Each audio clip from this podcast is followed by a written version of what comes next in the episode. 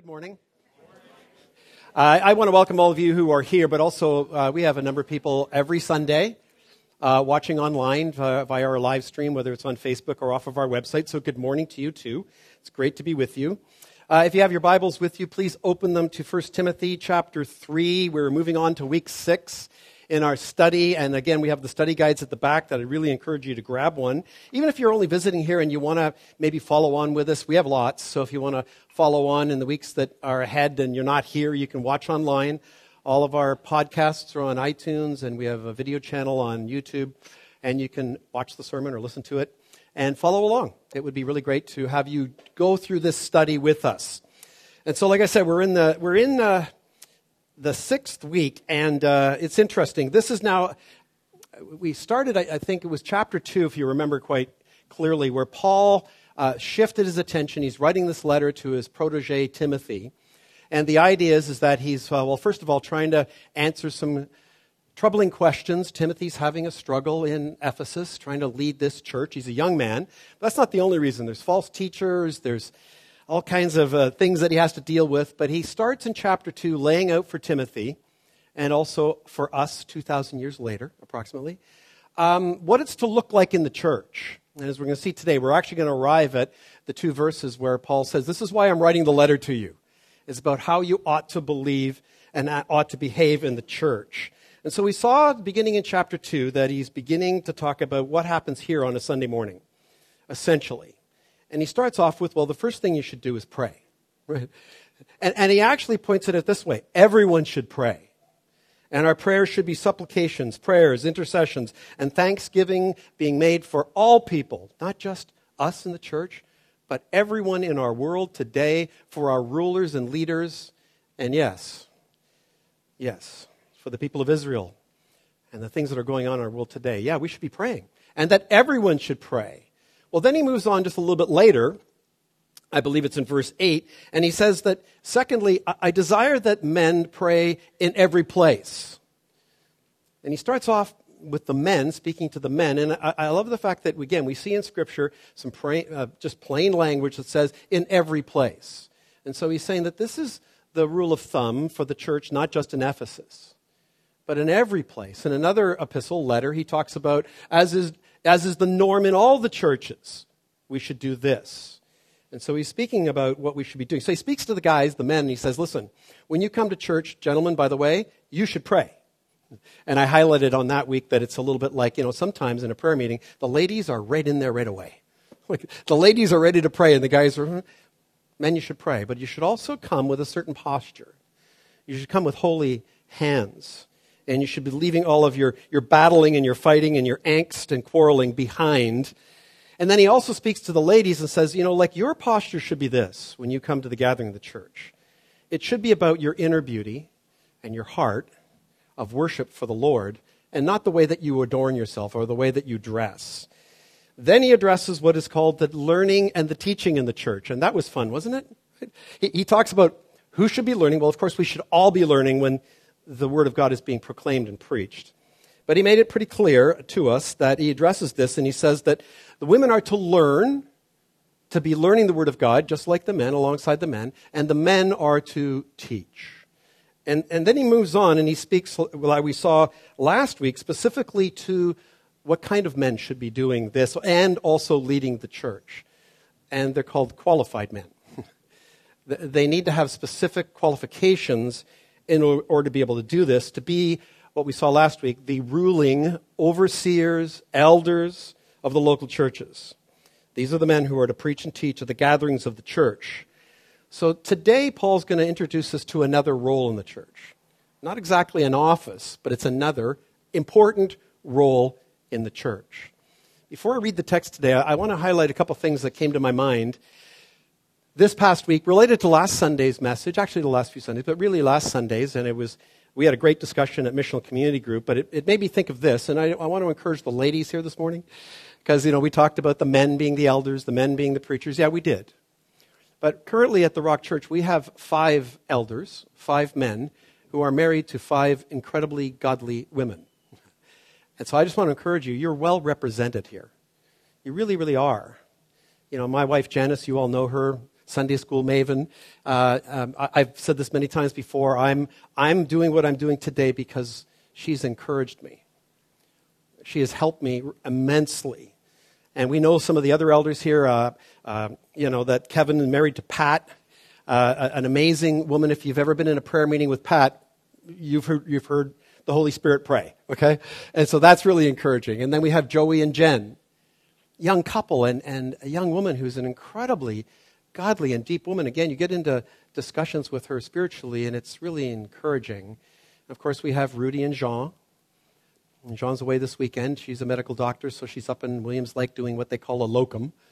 And, uh, but an incredible support to Rudy, who's now an associate pastor as well at the Rock Church.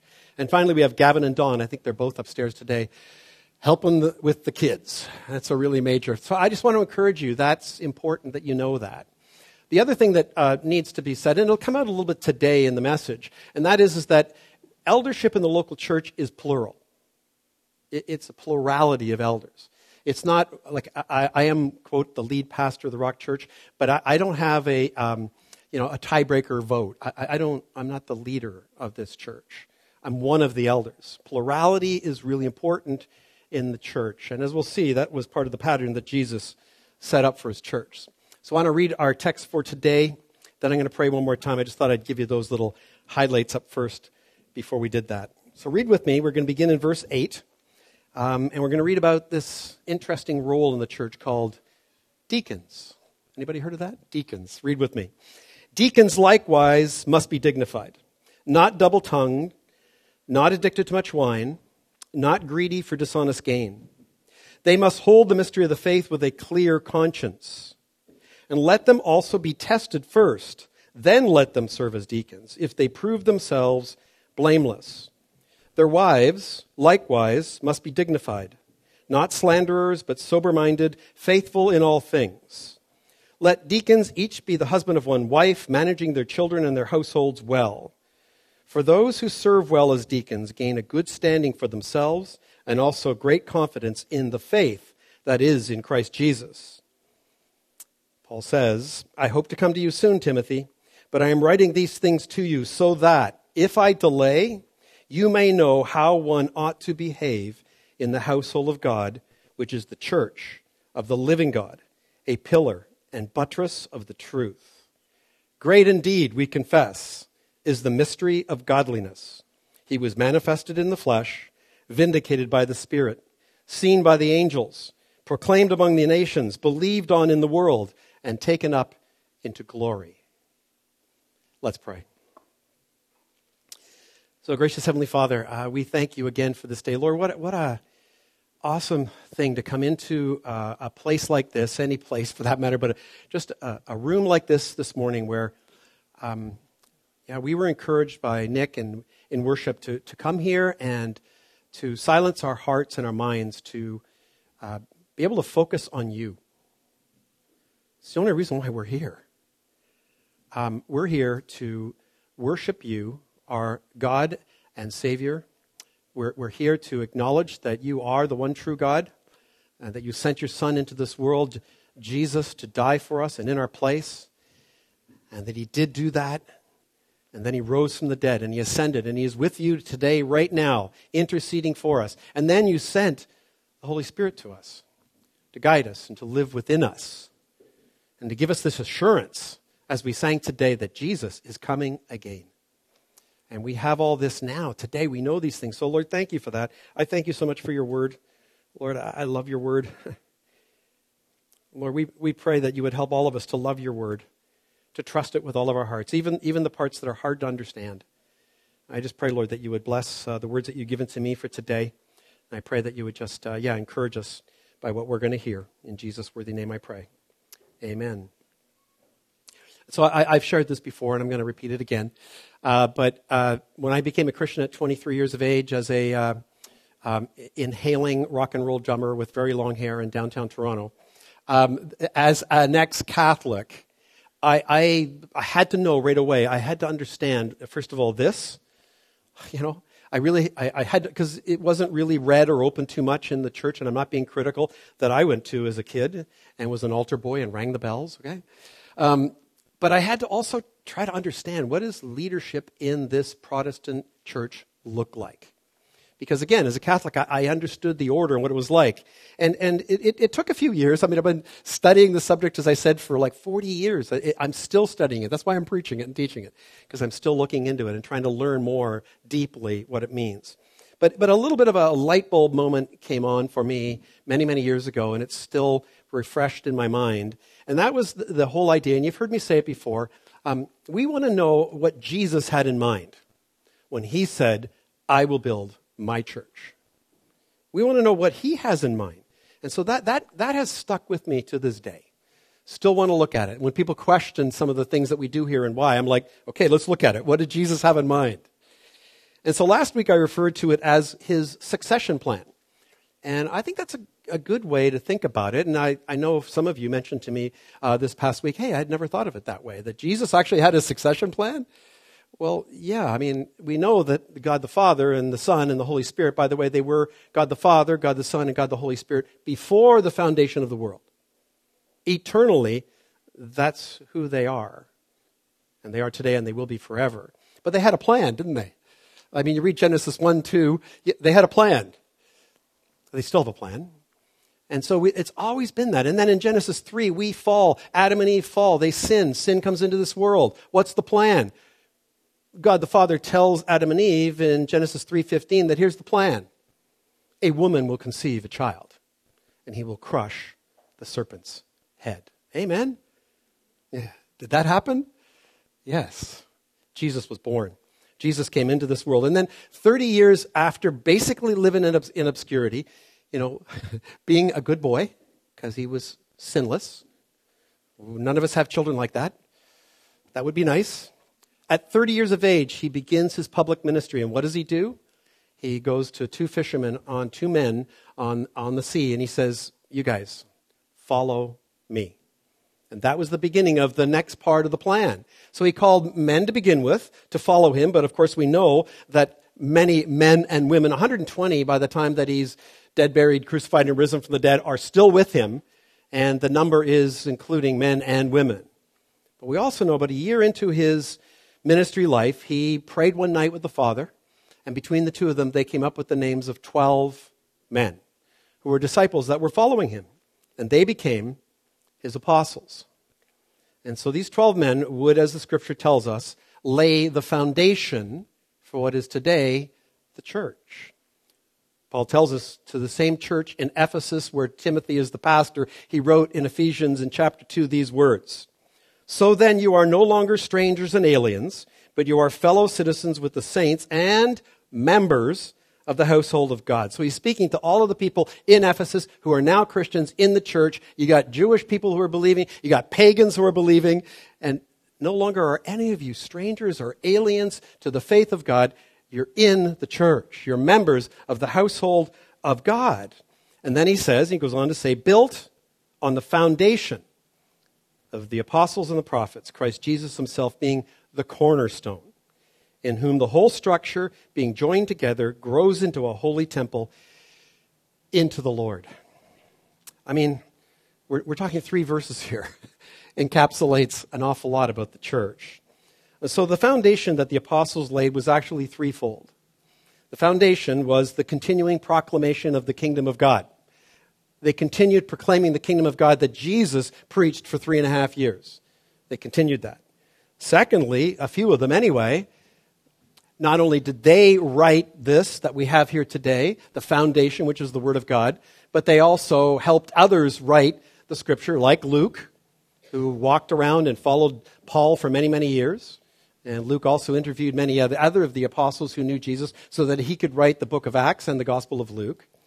And so they laid that foundation. And then the last foundation was, especially the Apostle Paul, planting churches. they planted churches. And then the unique thing about this succession plan is, of course, we've got the apostles. They're leading it out in Acts uh, 2, 3, 4, 5. They're the ones leading it out. And then we begin to see a pattern of baton passing, where the, uh, the apostles start to also involve men who are going to be called overseers and elders in the church, and they began to appoint them. So finally, the apostles begin to pass the baton, as we saw. But we also saw last week an interesting part where the apostle Peter in 1 Peter 5 He's in a church where he acknowledges himself when he's writing again to the churches in Asia Minor, which would have been the church in Ephesus as well. He says, as an apostle and a fellow elder. So, so now we have in the churches, we have apostles who are now also fellow elders. And we see that pattern beginning to expand in the New Testament from that point. And of course, we know after the last apostle dies, the apostle John, there are no more apostles, capital A apostles. Amen? I have to say that because there are some people today, false teachers, who are suggesting that no, no, no, no. There, there's a second round of apostles coming. And they claim to be apostles. There aren't. That was it. And the leadership of the church at that point in time was passed on to the elders who hold the role of leadership in the local church from that day, I suggest to you, until today. So the question is this morning where did these deacons come from? Where did deacons come from? I mean, we, we just read Paul saying deacons and some qualifications and so forth. Well, as the church gets going, most of you know this story, this church is going and, and it's going reasonably well. Reasonably well? On the day of Pentecost, three to 5,000 souls are baptized and the church begins. And it keeps growing and multiplying and doing really, really well. But then, in Acts chapter 6, an interesting thing happens. There is a little bit of a dispute going on in the church. There are these Hellenists, who are Greeks, who are having a little bit of a dispute with their Jewish brothers and sisters because, according to the Hellenists, our widows aren't getting a fair division of the food and supplies. And so there's this, this problem going on within the church. And of course, you, you know where people go when there's a problem in the church, right? They go to the pastor. okay. In that day, they went to the apostles. And so it's very interesting. What was the apostles' solution? Well, in Acts chapter 6, we read this And the twelve apostles summoned the full number of the disciples and said, It is not right that we should give up preaching the word of God to serve tables. Therefore, he goes on, brothers, pick out from among you seven men of good repute, full of the Spirit and of wisdom, whom we will appoint to this duty. Now, pause there for one second, okay? They're going to serve food and serve tables. Qualification? Full of the Holy Spirit and wisdom members of the household of God, I would suggest. He then goes on to say, But we, the apostles, will devote ourselves to prayer and to the ministry of the word. I love that this kind of thing when we see it in Scripture because we see patterns developing. And the pattern that we see here is the church is growing. It, it's increasing in numbers, like exponentially growing, like we wish the church in Squamish would grow today the enemy, Satan, number two, doesn't like that. And so what does he do? Well, he stirs up trouble within the church. That's what he does. He gets one group of people thinking this about the other group of the people, and or theological things, or false teachers, and there's an issue. But thirdly, what we see is that good leaders, godly leaders, step up and they lead and do what they're supposed to do. And then we read in verse 7 the church responds, and it says this And the word of God continued to increase. And the number of the disciples multiplied greatly in Jerusalem, and a great many of the priests, even, you could add the word here, became obedient to the faith. Leadership's important, it's necessary. And we've been going over that the last few weeks, but I love that pattern that we see here in this word here. So some suggest that the office or the role of deacons begins here. I'm not so sure about that, but the pattern certainly is there that we're going to see. so, what is clear, though, is that the apostles did establish a distinction between their role in the church, that governing oversight role in the church, from the other distinct role in the church, one that would be passed on to the elders and so forth. That role, of course, is to, to, to devote themselves to prayer, preaching the word, and leading the church as good shepherds. So, now finally, before we move on into our text and the qualifications of deacons, I, I want us to see this as well the, the linkage of elders and deacons was an established pattern of the, the early church. It really was. Um, and, and, I think sometimes uh, we, we I'm going to point this out in a minute, but maybe we, we've been in churches where we haven't seen that. and so we might question that. But Paul actually opens his words to the church in Philippi. And this is just one example of where we see the churches had overseers, which is elders, and deacons. Philippians 1 1 says this Paul writing, Paul and Timothy, servants of Christ Jesus, look at these words, to the saints in Christ Jesus who are at Philippi with the overseers and the deacons. And so, first of all, of course, note that Paul is with Timothy. This is when it, Paul's probably in prison at this time, and Timothy, I don't think, is in prison with him at this time. But you know, Timothy was being uh, mentored, discipled by Paul to eventually become the pastor in Ephesus, and so he's with him at this time. I love the fact that he uses the word diakonoi here, which we're going to see in a second. It's the word servants. So the Apostle Paul. and what is he describing himself as? Servant of Christ Jesus. And then he says, to all the saints in Christ Jesus. Again, for me personally, I love that because as a kid who was raised as a Catholic, I thought for sure saints could only be dead people. Right? Like, you, you had to be dead, first of all, and you had to go through a, a, process of sanctification or whatever, what do they call it in the Catholic? And, and so when I first started, well, hold on. Why are they writing to no, saints? We're all, those of us here today who have placed our faith and trust in Jesus Christ.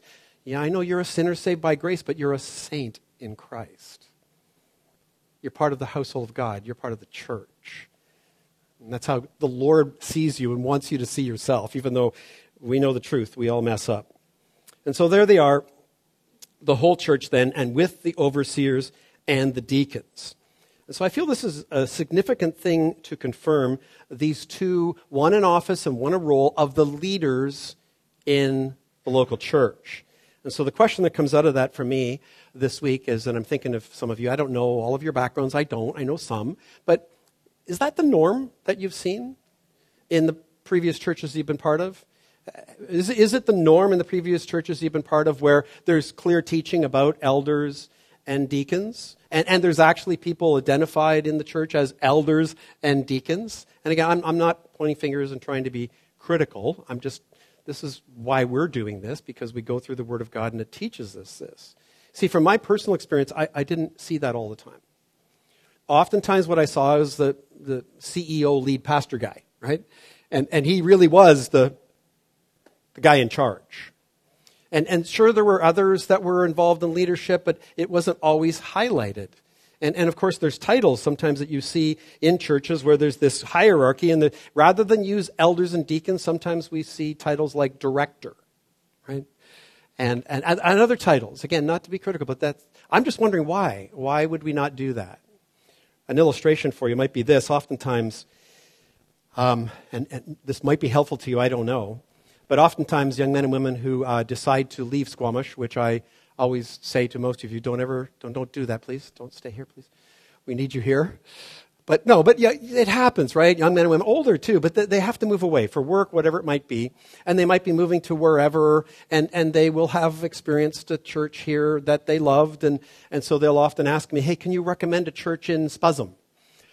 okay, not Spuzzum, but you know, wherever. Like it could be Halifax or whatever. And they'll actually ask me that, and, and I appreciate that.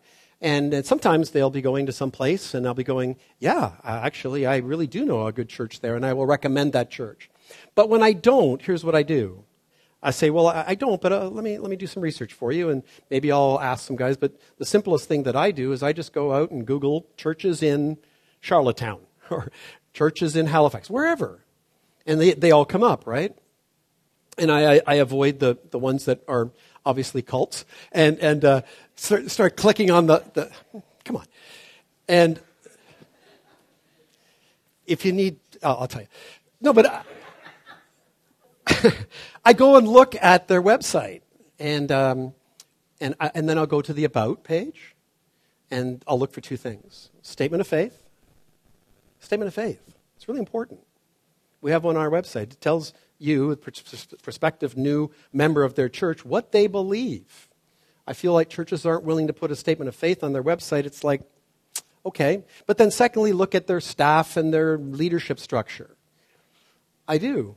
And then when I see a, a church that has pastors, shepherds, uh, elders, overseers, and even deacons, I'm like, okay, that might be one you should go check out.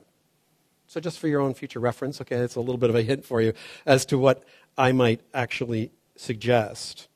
Okay, so now let's look at the qualifications of a deacon with that preamble, just to get us to the succession and, and hopefully help us understand this really important role in the local church. Verse 8 says this, and it'll be on screen for you. Deacons likewise must be dignified, not double tongued, not addicted to much wine, not greedy for dishonest gain. So, our English word here for deacons uh, is a translation of the Greek word di- diakonos, uh, which literally means servant. That's, that's what it means. It just literally means servant. I remember one time being part of a, a cadre or a, you know, a, a seminar group of like, I don't know, 20, 30 pastors, and we were going through church leadership uh, training and discussions about elders and deacons. And one, one guy made a really good point. He goes, You know, I, think we need to be careful here. Whenever we teach this, yes, there's a role for deacons in the local church. But we need to also make sure that every one of our members of the church understands there's something called the priesthood of all believers and that we're all servants of King Jesus. Amen? So, you know, I, have said this before I anoint you all deacons, okay? We're all servants of Christ Jesus. So, as we've already seen in Acts example, there were distinct role differences between the apostles and the seven men nominated to serve in the church and, and to deal with the current issue of the proportioning of food for everyone. The apostles were to focus on prayer, preaching the word, and apostolic activities like planting churches, beginning new ministries, and leading the church. The servants, the diakonos, were set up to serve the apostles and the church. This then translates today to the elders whose role is that of praying, of ruling and governing the church, caring for, shepherding, pastoring, providing direction, and the preaching and teaching of God's word in the gathering of the church. Deacons are those to whom specific tax, tasks of service are assigned. Uh, two distinctions should be understood here first. Uh, there, this is not a hierarchy. It's not like, you know, we the elders, I'm, a, I'm your pastor, I'm also an elder here at the Rock Church. We're, we're not the, the, most important guys here. We, it, we're not the ones who are in charge of this church. Again, we're a plurality, we're leading and governing, so it's not a hierarchy. Uh, the elders, like all of us here, are servants. We, we, are servants of the members of the church. We're servants of King Jesus, of course, first of all, but we're servants of all of you, the members. But by extension, then, we're servants also of the deacons because they're members of the church. And so that's a really important thing. It's not about status. It's not about status at all. It's, it's more, uh, and it's not about, it's really more about, it's not about value. It's about function in the local church. So we're equal but there are roles and there are functions that are really important that we see. So the words here that we see to begin this, these, this particular verse are the words deacons likewise. So as we saw with elders, deacons must be marked by a few very important character traits. As I was reflecting on these character traits, it struck me, and I've known this again for years, but what you don't see for elders or deacons, thank you, thankfully, is the idea that, okay, they're, they're men, right? So uh, you don't see the idea that they're supposed to be macho you know, they're supposed to be really tough, well, spiritually strong. You know, or, or even the words strong, bold, or courageous. Although those could be important character traits for men and for women, but you don't see that. They are instead, as we see here, the first one is dignified. Deacons are to be dignified. The term normally refers to something that is honorable, respectable, esteemed, or worthy, and is, of course, closely uh, related to the word respectable, which is one of the qualifications for an elder. So, again, very equal in relation to dignity. Be respected by the members of the church, not double tongued. now, this is not one that's actually laid out for elders, but this is good. I mean, it should be. It's for all of us as Christians. Not someone who says one thing to certain people and a different thing to, pe- to other people, right? Ever met anyone like that? ever occasionally been someone like that? Right? Someone who says one thing but does the other? You know, do as I say but not as I do? That kind of a no, not at all. But then it also goes on to say, not addicted to much wine, not greedy for dishonest gain. So, so one positive, very important character trait, and three negatives. Uh, the three negatives, I would suggest, are actually disqualifiers. They're, they're not things like, well, we'll put up with it for a while. no, and we're going to see because there's an important thing that must take place.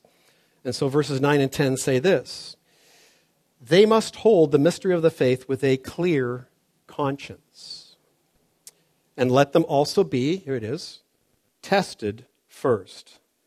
Then let them serve as deacons, if they prove themselves to be blameless. So the saying, the mystery of faith, is simply one of Paul's, it's one of his sayings that he says many, many times, and we'll see it at the very end of our passage today. It, it, it's the gospel. It, it's, it's, it's the way that the gospel is presented. So this is the mystery of the faith. Therefore, the statement refers to the need for deacons to hold firmly to the gospel without wavering. It, it, it, also invokes the idea that they must also agree to the statement of faith that's held by the church and to the things that the church believes and teaches. And so there should be a, an alignment with the way they are leading and being called to being a deacon, very much aligned with the elders and obviously the members of the Rock Church or any church for that matter. So this means that a deacon's behavior must be consistent with their beliefs. So it's important that we know what they believe, right? That, that testing is important. That's why Paul says to us deacons must be tested first, then let them serve as deacons if they prove themselves blameless. No one's perfect, but again, there's a testing process. You heard me last week talk about elders. We take prospective elders at the Rock Church through a six to nine month training to show them what good ministry looks like. Look what it looks to be an elder. Come to our meetings once a month. Well, there's also a testing process that's not laid out clearly in Scripture, but we're going to see there's a couple of there's a couple of things that we can we can see that we should be seeing in them, and it's like what I said last week. What a, a wise man said to me when I asked him, "How do I know if I'm an elder or I'm called to be an elder?" And he said, "Glenn, it's pretty simple. You will already be doing the work of an elder." Same thing with a deacon, as we're going to see. So that's what Paul tells us.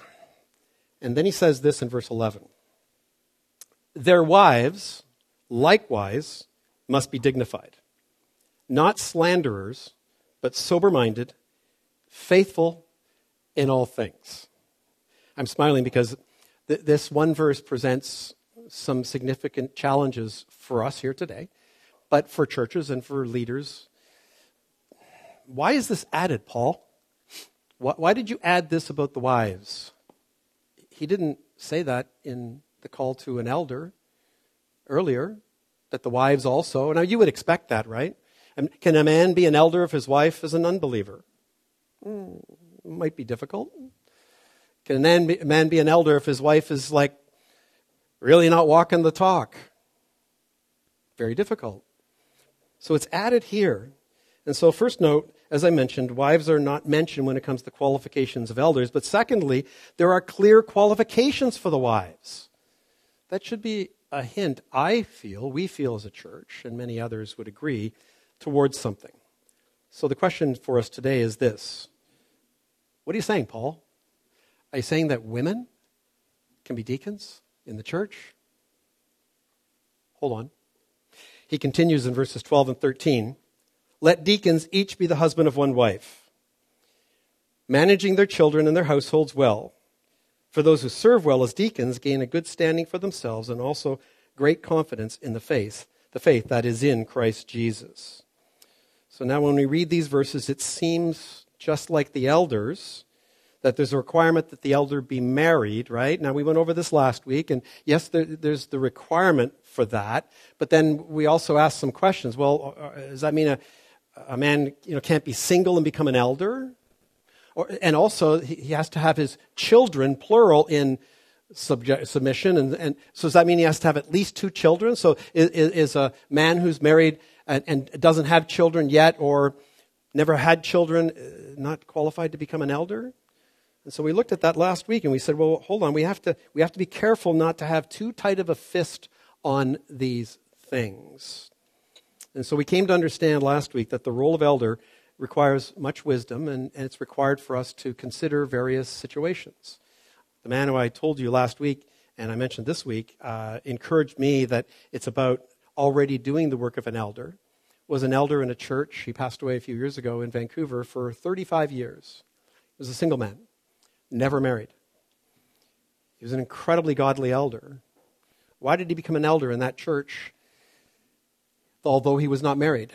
Well, because he was a very qualified Bible teacher and a really strong, godly man. And quite frankly, at that time, early on in the life of that church on 16th Avenue in Vancouver, there were no other qualified men.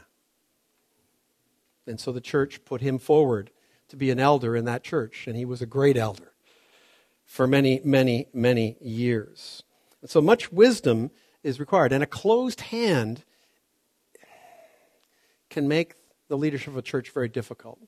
I want to give you an illustration, an example of a woman who Janice and I supported as a missionary in the Philippines for, I think, six, seven years. Her first name was Ellie. Um, she was a, a, missionary at a mission in the Philippines, which was primarily a, a school uh, in a very poor area uh, for kids and, of course, families. And over the years, as a single woman, she was pretty much the, the, the leader of the whole mission there. Uh, she was not only the, the school teacher and, and the, the planter of it, for, for, for that matter, um, but she, she held, you know, Bible studies. And there came a time when she went to her leadership, I believe, of the church she went to in Richmond, and even to those who were on her mailing list, and also those of us who were supporting her financially, and said, I got a bit of a dilemma here.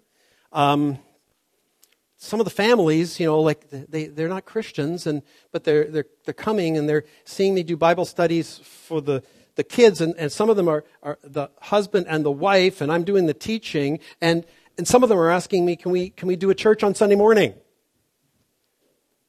And of course, the answer is no. That wasn't the answer. Her church board in Richmond and those of us who were supporting her said, yeah, you, you should do that. And, and, you know, and one of the main reasons why we, we did that was because she said to us, well, then you need to join me in prayer that God will send some godly men to this mission field to help me in this mission field and also be able to do this. That was her heart about it. Did we continue to support her? Sure did. Did the Lord answer her in our prayer? He did. Just an example that as we look at these things, I feel like we need to be careful on how closed handed we might be at certain times. So, again, like the subject of elders, I've been researching and teaching about deacons for a long time, about their roles. And I can tell you that there are basically two primary views uh, of theologians, commentators, and even pastors in churches today. The two primary, there are some, you know, in between uh, versions of this, but the two primary versions are no, women cannot become deacons, and the other is yes, women can become deacons. So, where do we stand as a church? Well, again, if you remember last week, I, I said this. It's kind of like my prayer has been for 25 years. Lord, just show me one place in the New Testament scripture where a woman has been appointed by a, an apostle or another elder to be an elder and a preacher in the local church, because then we would have to take a serious relook at it. Amen? Haven't found that. Do we have that for deacons? Uh, yeah, we do. Look in your Bibles, it'll be on screen for you. Romans chapter 16, verses 1 and 2 say this. Paul, writing to the church in Rome, he says this I commend to you our sister, Phoebe, a what? A diakonos, a servant of the church at Cenchrea She's a servant of the church in the church. And he goes on, that you may welcome her in the Lord in a way worthy of the saints and help her in whatever she may, she may need for you, for she has been a patron to many and myself as well. Patron is, is an extension of the diakonos type of word where she's not only helping and serving the church and the apostle Paul, but she's also financially supporting the church. So we don't know much more about her. And this, by the way, is this is a typical commendation letter. Uh, it's where we get today the idea that you know if you're leaving the Rock Church and you go to another church, it, you, it's it's kind of passe today, but it was the case. Some of us who are older here today, we know about letters of commendation, right? Where, where you get a letter from your previous church and you take it to the church you're going to and you give it to the pastors and the elders there and they go, we receive you with open arms. As long as the church you're coming from is not a weird cult. Okay? Again, I'm using that word. I don't know why. Um, That's what this is. It's a letter of commendation. And so we have this here for her, and Paul is calling her a diakonos. And so this is an important thing that we be able to understand. There's, there's one aspect of the deacon role that is different than the elders. It does not say that a deacon must be able to teach or apt to teach like the elders. And so our position as the Rock Church is that we have, in the last 14 years, appointed women as deacons. We do want to, in the future, appoint more. We're in good company. If you study uh, the history of the church, uh, going all the way back to the days of the apostles, once the last apostle leaves, there are deacons in the local churches all the way from 100 AD until today. In fact, one of the things most people don't understand is, again, me, me the ex-Catholic, we all think they have, you know, the Pope, the cardinals, the bishops, the priests. They have deacons. They have deacons in the Catholic Church. Interesting as well that during the Reformation in the 1500s and 1600s, some very conservative men highlighted the idea that deacons was a role in the church for both men and women. One name for some of you will be like, really? Yeah, his name is John Calvin. John Calvin promoted the idea that and upheld the idea that women could be deacons in the local church. Modern day people, well, you all know my late, the, my, the late, my favorite pastor, preacher, of late anyway, Tim Keller and also John Piper also would say women can become de- deacons in the local church. So, as I said, in the past 14 years, we have had deacons in the local church. We, we want to have more deacons in the Rock Church.